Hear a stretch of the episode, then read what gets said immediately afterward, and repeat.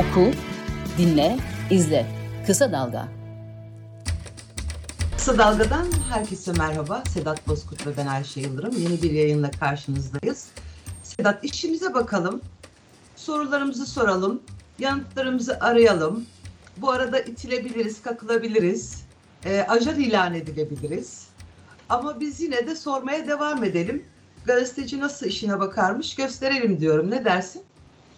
E tabii yani ben işte seninle daha önce konuşmuştuk. Böyle biz mesleğimiz açısından talihsiz bir ülkede yaşıyoruz.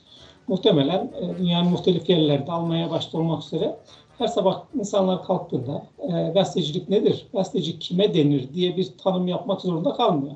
Maalesef bizim ülkemizde sürekli bunu yapmak zorunda kalıyor. Çünkü niye? İş başına gelen siyasi yapılar hemen bir vatan haini tespit cihazına dönüşüyor.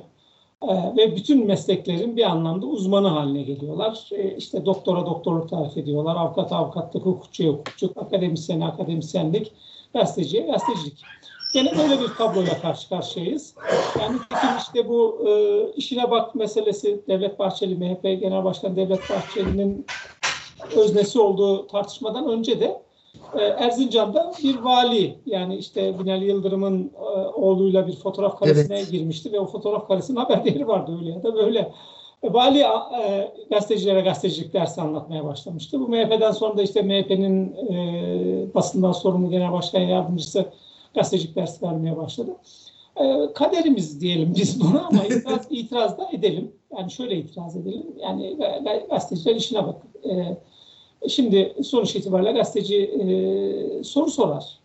E, bir de orada oradaki e, olayın başlangıcında yani Yıldız Yazıcıoğlu'nun e, ilk sorusuna yanıt verirken e, Recep Tayyip Erdoğan'ın anayasaya göre üçüncü kez aday olamayacağına ilişkin bir soru soruyor. E, Devlet Bahçeli'nin söyledi sen beni içeride dinlememiştin galiba. Hemen içeriye geçelim. İçeride ne diyor? Engel yoktur diyor. Altını dolduruyor musun? Hayır. E, siyasetçilerin söylediklerilerle, söyledikleriyle ya da açıklamalarıyla gazeteciler yetinecek olsalar e, acayip bir tablo ortaya çıkar. Niye acayip diyorum? Şundan, örneğin geçenlerde Ümit Özdağ da dedi ki e, Devlet Bahçeli ajandır. Gazeteci şimdi bunu mutlak doğru kabul edebilir mi? Mümkünat var mı? Gazetecinin evet. en temel özelliği şüpheci olmasıdır. Kesinlikle. Şüpheyle yaklaşır. E, ve hele siyasetçinin anlattıklarını doğruluk açısından iki üç kere test eder. Çünkü kamuya gazeteciler aldığı bilgiyi aktaracaktır ve o siyasetçiyle ilgili seçim zamanında seçmen haline dönüşecek insanlarda bir kanaat oluşacaktır. Ona göre bir tercihte bulunacaklardır. Bu derece önemli bir iş yapar gazeteci. E, gazetecinin işi budur, soru sormaktır ve sorduğu soru da çok temel sorudur Yıldız'ın. Yani sonuç itibariyle e, sıradan bir isimden e, söz etmiyor orada. E, Sinan Ateş, Ülke Ocakları Derneği Genel Başkanlığı yapmış. Yani Milliyetçi Hareket Partisi'nin gençlik kolları gibi görev evet. yapan, resmi olmasa da fiili olarak e, gençlik kolları gibi, gençlik kolları yoktur örneğin MHP'nin. Nedeni de ülke ocaklarıdır. E, bu bir cinayete kurban gidiyor, bir suikaste kurban gidiyor. Ve bununla ilgili çünkü orası çok katı ideolojik yapıdır. Bu gibi işlere görmemezlikten gelemezsiniz siz. Tam tersi bunlar üstüne bir siyaset inşa edersiniz. E, bu konuda hiçbir şey söylememişsiniz. Bir şey de söylemeniz gerekiyor. Hiçbir şey söylememeniz bir haber değeri olan bilgi aslında. Tabii. Bir test e, size soru soruluyor yani bu konuda. İşine bak demek burada. E, birazcık meseleyi e, ondan sonraki yıldızın başına gelenler iyice vahim. Çünkü niye vahim? Bu meselenin oluştuğu yer parlamento, Türkiye Büyük Millet Meclisi. E, ben orada 20 küsur yıl e, parlamento muhabirliği yaptım. Yani oraya da işte bize gazetecilik, parlamento muhabirliği anlatmaya çalışan insanın muhtemelen dördüncü ya da beşinci yıl. Ve bundan sonra o olmayacak orada. Ben yine orada olacağım. E, şimdi orası e, orada insanlar şöyledir. Yani parlamento muhabirliğinin şöyle bir gazetecilik anlamında avantajı vardır. Herkesin peşinde koştuğu bakanlarla siz o parlamentodaki kuliste bir araya gelebilirsiniz. Oturursunuz, çay içersiniz, kahve içersiniz. Düşünsenize tuvalete gidiyorsunuz, lavaboda elinizi yıkadığınız zaman o gün enflasyon oranları açıklanmıştır. Bir bakıyorsunuz Maliye Bakanı yanınızda. Oysa ki herkes onun peşinde.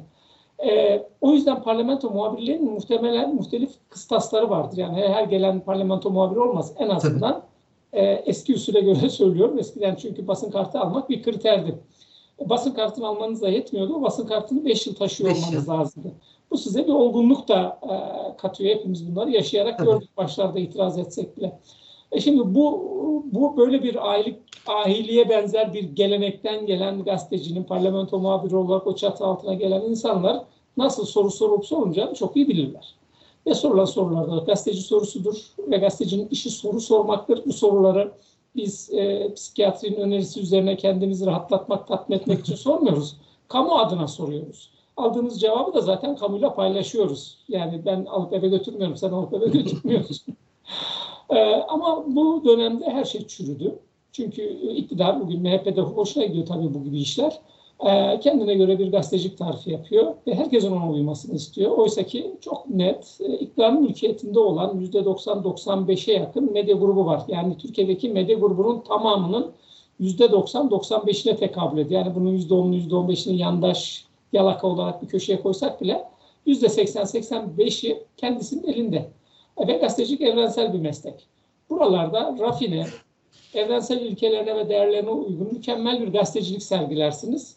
Ondan sonra işte e, Ayşe Yıldırım'ın yaptığı gazeteciliğe, Sedat Bozkurt'un yaptığı gazeteciliğe o çıta üzerinden itiraz edersin. Biz de susarız.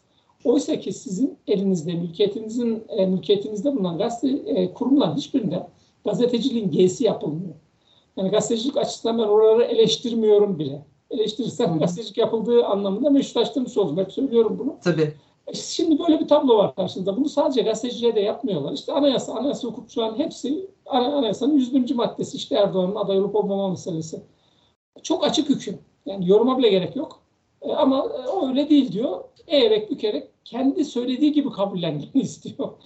Oraya geleceğiz zaten. İşte yani, gazetecilikte de bu böyle. Evet. Yani eğerek bükerek sana bir gazetecilik de yapmaya çalışıyor. İşine bak. İşi o. Yani gazetecinin başka işi yok. Soru soracak aldığı yanıtı haberleştirerek e, kamuoyuyla paylaşacak ve kamuoyu o bilgiye sahip olacak. Çünkü kamuoyu açısından o bilgi kıymetli bir şey. Ve e, haberdar olma gibi kamuoyunun da bir hakkı var. Bu hakkını sen o insanların elinden alamazsın. Yani bir e, tahayyülünüzde bir Kuzey Kore modeli varsa ha bunu işine bakla ifade edemezsin. Adını koyarak ifade edersin. Arkadaş benim modelim Kuzey Kore dersin. Herkes ona göre ayağını denk alsın dersin gazetecilikte, bütün demokratik kurumlarda, sivil toplum örgütleri, siyasi partilerde bununla mücadele eder. Yani neyle mücadele ettiğini bilirler. Tabii zaten fiili olarak e, oraya getirmek istiyorlar ülkeye. Yani bu Sinan Ateş cinayetinin hani e, MHP'ye uzandığına yönelik çok güçlü emareler var. E, partiye çok büyük zarar verdi. İstifaların hakikaten binleri binleri aştığı hani kaç bin olduğuna yönelik çeşitli şeyler var. Dün 17 bin falan deniyordu. Çok büyük zarar verdi ve e, MHP'deki çok önemli siyasetçilerin ismi de geçiyor burada. Çok karanlık bir cinayet. Bu soru çok sinirlendirdi e, şeyi Devlet Bahçeli'yi. Ve şimdi enteresan bir şey de var. Sinan Ateş cinayeti tabii gündemden düşmeyecek. Hani biz bunu da konuştuk seninle. Yani biz biz sormasak bile o camia sormaya devam edecek bu cinayeti. Şimdi 3 3 yeni tutuklama oldu ki bunlardan bir tanesi de Olcay e, Kılavuz'un olduğu bir evde e, olan bir isimdi. E, tutuklanan Tolga Han Demirbaş. E, Olcay Kılavuz polise vermek istememişti. E, sonra işte gidip ifadesi alınıp bırakılmıştı. Soruşturmanın savcısı değişti. E, Tolga Han Demirbaş gitti işte ifade verdi. Şimdi de e, Tolgahan Demirbaş ve iki isim daha tutuklandı. Bunlardan birisi MHP Genel Başkan Yardımcılarından bir tanesinin özel kalem müdürü olduğu söyleniyor. Bir diğeri e, MHP'lilerin önemli davalarına giren bir avukat. Şimdi ben bunu görünce dedim ki aşağıda bir e, pazarlık mı oluyor acaba? Yani hani MHP ile e, AKP arasında ya da derinlerde bir pazarlık mı var? Acaba bu yüzden mi e, bu isimler tutuklandı diye ama görünen o ki aslında e, başka bir şey çıkıyor ortaya.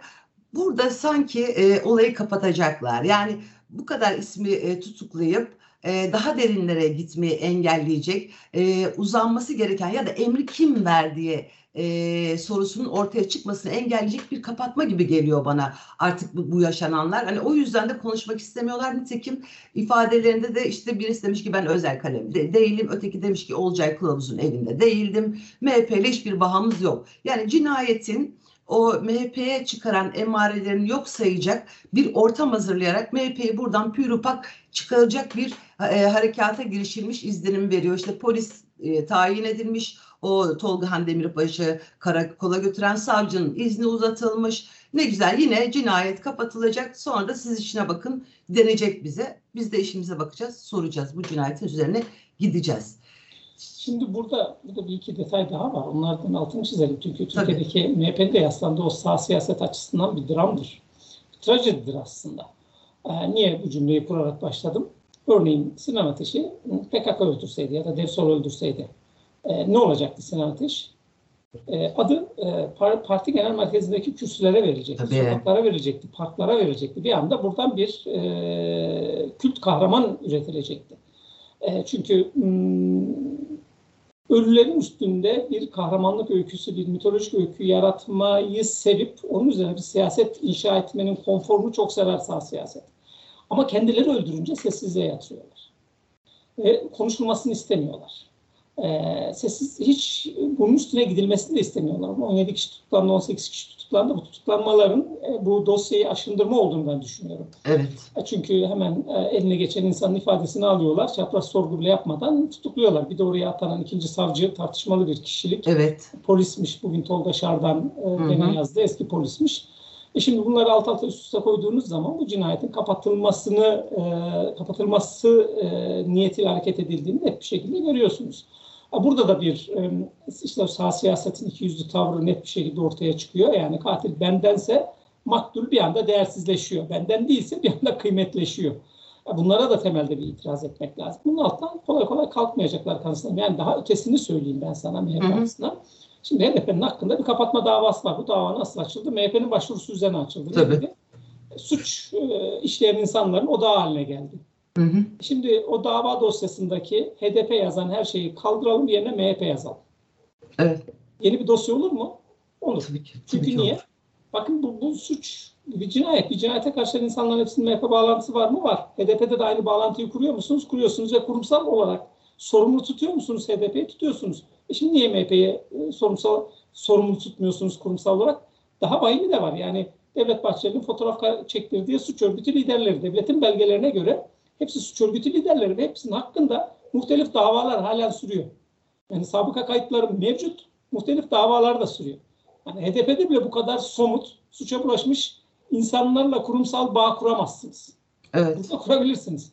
Tabii. O zaman yani HDP'lerin yerinde olsam ben e, MHP ile ilgili e, Yargıtay Cumhuriyet Başsavcılığına kapatılma talebiyle bir başvuruda bulunurum.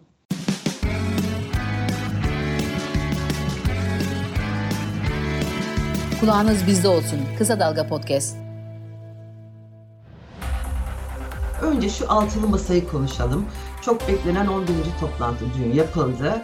Ee, bir metin açıklandı. İşte öne çıkan başlıkları biliyoruz. Millet İttifakı vurgusu yapıldı. Nihayet adı kondu. Altılı masa denmesinden zaten çok haz etmiyorlardı. Yeter söz milletin sloganını kendi üzerlerine almaya e, karar verdiklerini de görüyoruz ki daha önceden de zaten e, çeşitli parti yöneticileri kullanmıştı bu sloganı. Ve tabii aday belirleme. Şimdi en çok konuşulan şey e, nasıl belirleneceği konusunda işte istişare dendi, uzlaşı dendi, halkın tercihleri e, tercihleri yansıtacak bir isim dendi. Ama çok entes- enteresandır ki bu toplantı yapılacağı gün İyi Parti Genel Başkan Yardımcısı e, Cihan Paçacı Nagihan Alçı'ya konuştu. Yani bu Nagihan Alçı'ya konuşmak da hani bir, bir acayip diye o aynı gün o da konuşuluyor. Nagihan Alçı çok tartışılan bir isim. İşte Ekrem İmamoğlu'nun zaten Karadeniz gezisindeki e, rolü nedeniyle de çok eleştirmişti.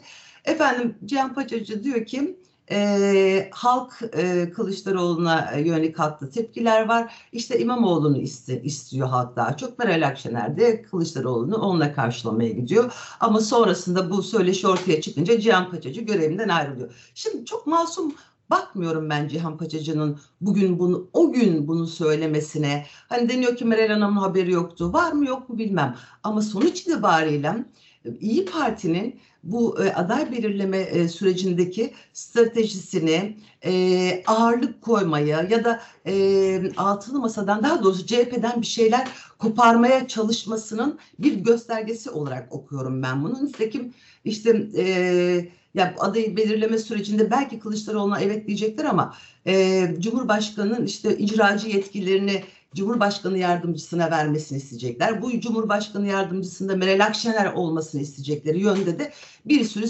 spekülatif, spekülatif haberler de dolaşıyor.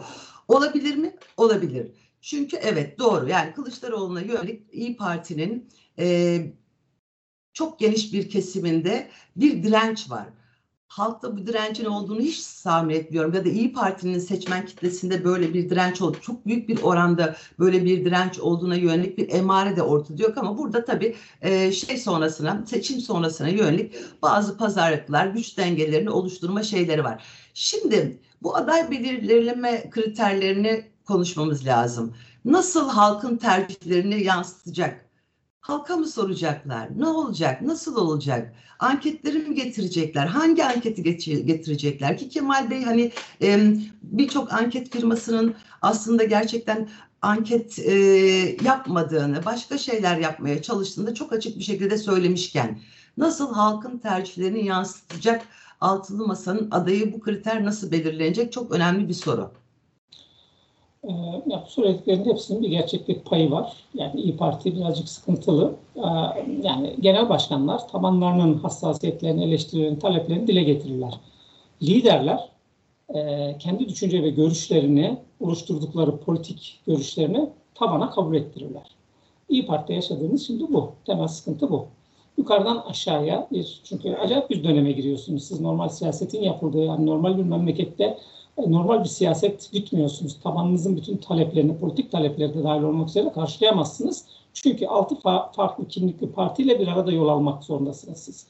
Ee, o masaya CHP Genel Başkanı da oturduğunda çok itirazlar vardı. Şundan niye oturdun, bundan niye oturdun diye. Ama liderlik ortaya koydu. Kendisini de koydu lider olarak ortaya.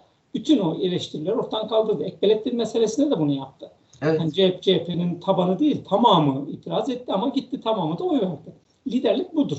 Evet. E, çünkü o, o siyaset siyasi, siyasi partiler kurumsal olarak varlıklarını bu gibi durumda gösterirler. E, öbür türlü değil. İşte geçen sefer seninle de konuşmuştuk HDP'nin mitingindeki sokak röportajlarını.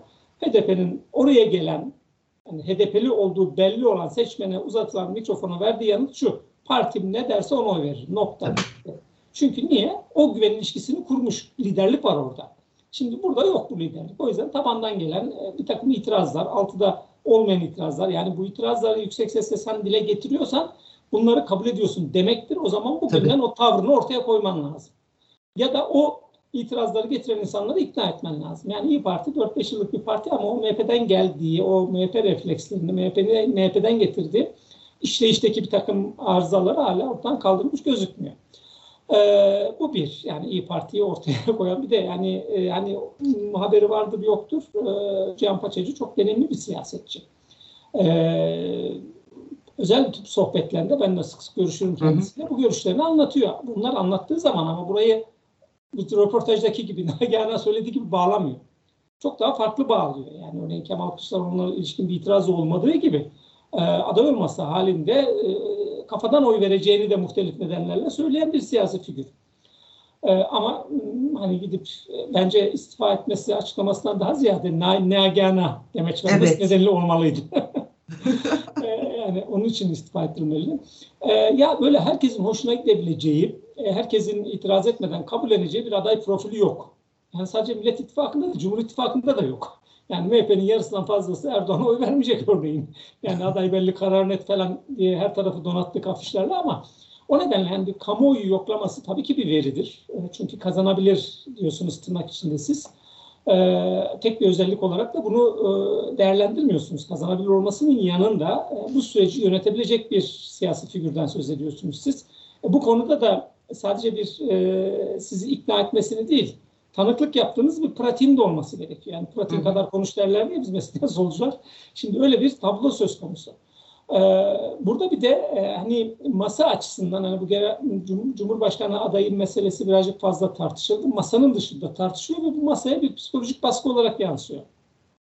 Oysa masa e, senkronize bir şekilde rutinine bağlı olarak çalışıyor.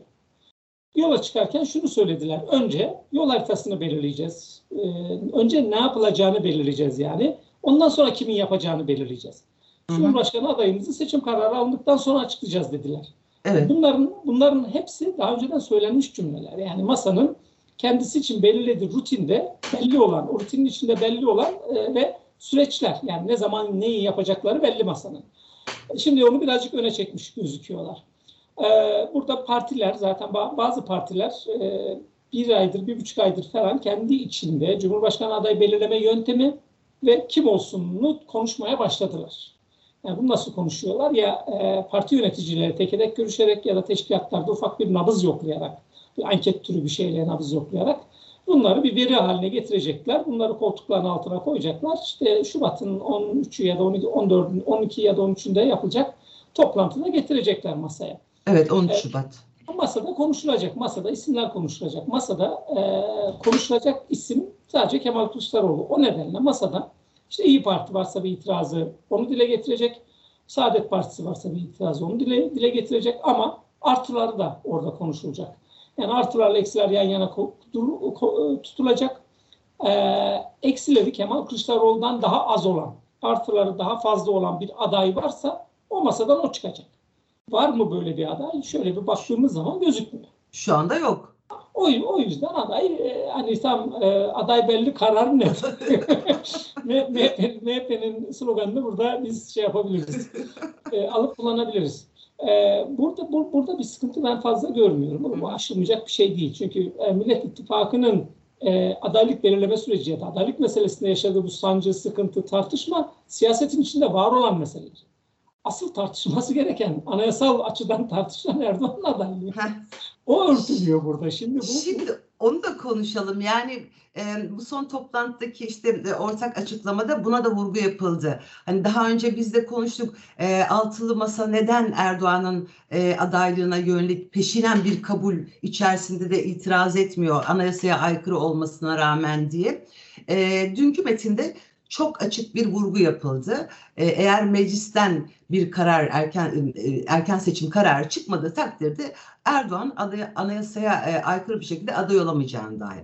Ve hatta hodri meydan dendi. Yani meydan okundu. Şimdi bu meydan okumayı tabii iki türlü oku, ben nasıl okuyacağıma tam karar veremedim. Hani getir meclise e, hodri meydan mı diyorlar yoksa hadi sandıkta e, getir sandığı orada ho- hodri meydan mı? İkisini de kapsayabilir belki bir taraftan ama e, tabii Erdoğan adaylık meselesi çok tartışılacak.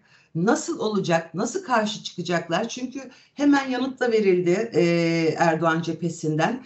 İki, iki dönem kuralı şu anda geçerli değil dendi. Yani işte yeni bir sisteme geçildi diye o hep söylenen e, savunmaya atıfta bulunarak. Ama burada bir çıkmaz olacak. Yani altılı masa nasıl itiraz edecek? Anayasa Mahkemesi'ne mi gidecek? Nereye gidecek? Yani YSK evet dediği sürece yapabilecek bir şey olmadığını da biliyoruz. Dolayısıyla herkes bir eylem de bekliyor altılı masadan. Hani bu karşı çıkışı e, bir eylemle e, halka göstermesi gerektiğine yönelik beklentiler de var.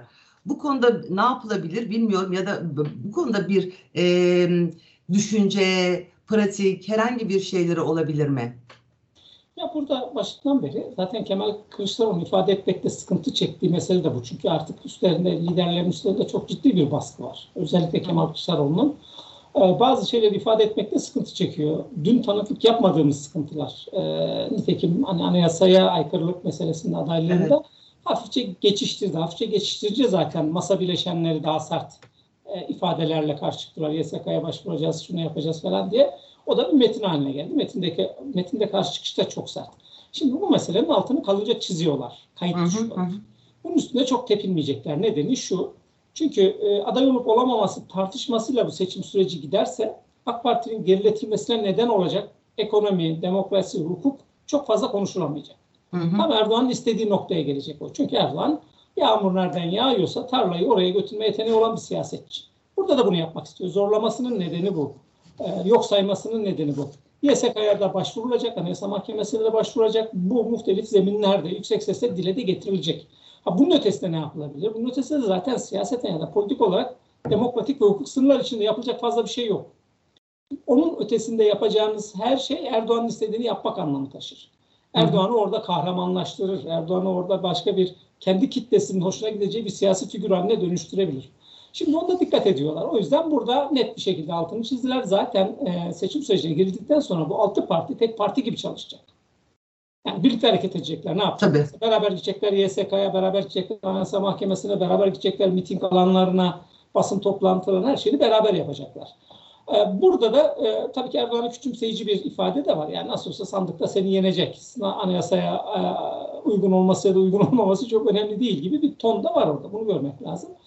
Ee, Burada hani çok e, elleri de rahat değil. E, Çünkü e, karşılarında e, devletin bütün aygıtlarını istediği gibi kullanma yeteneği olan bir siyasi figür.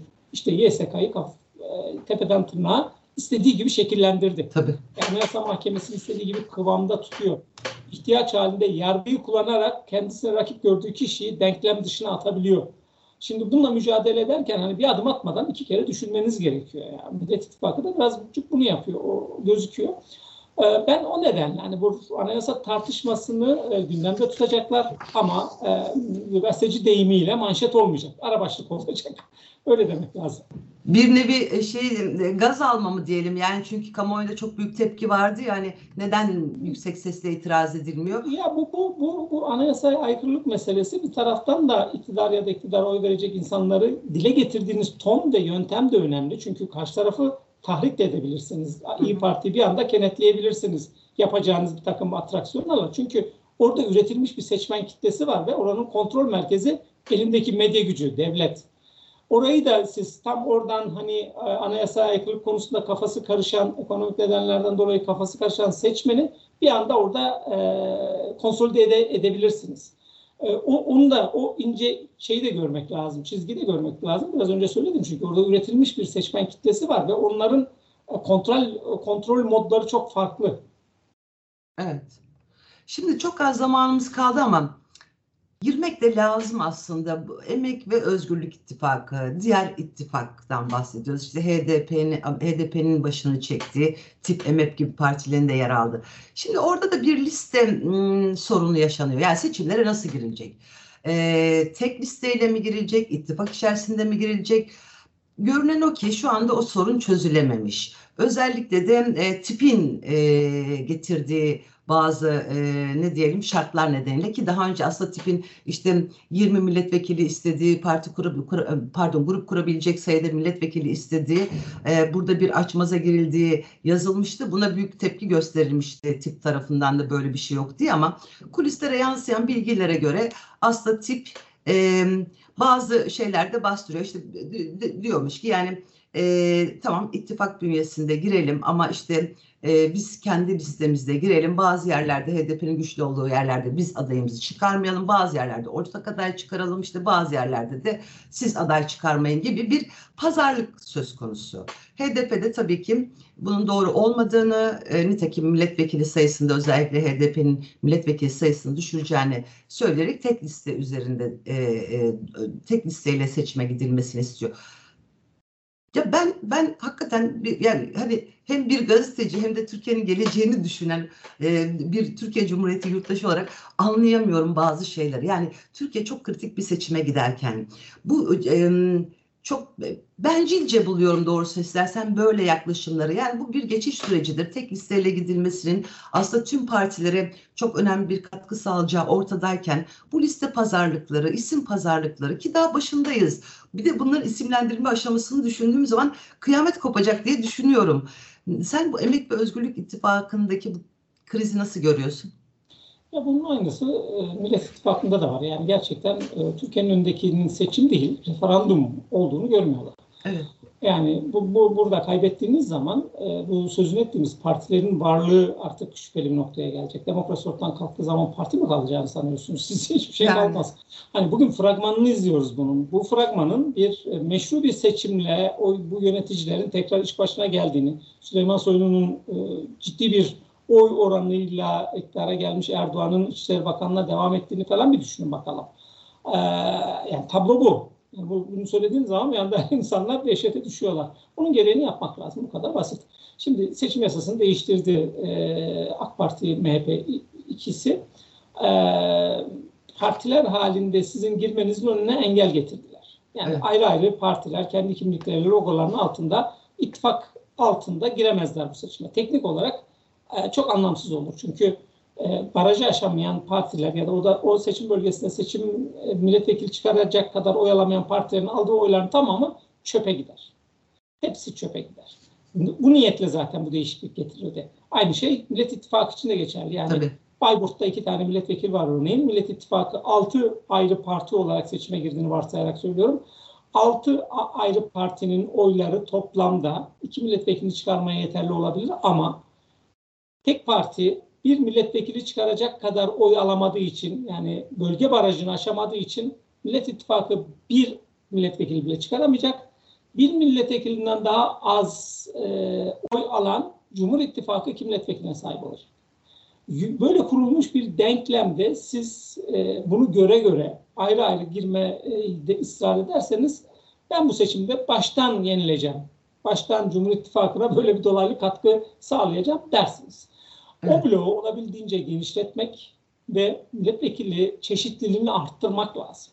Çünkü dört tane milletvekili, tipli milletvekili girdi parlamentoya, parlamentonun rengi değişti.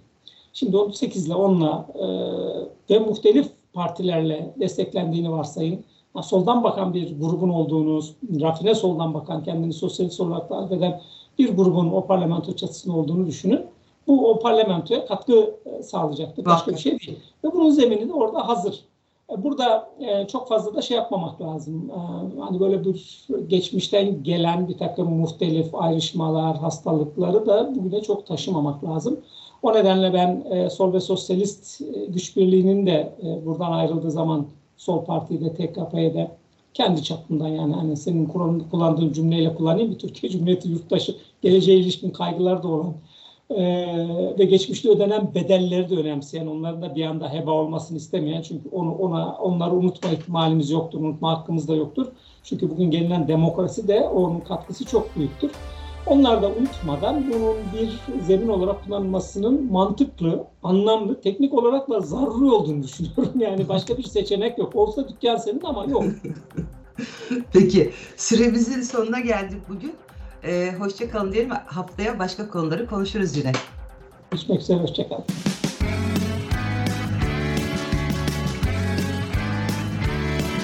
Kulağınız bizde olsun. Kısa Dalga Podcast.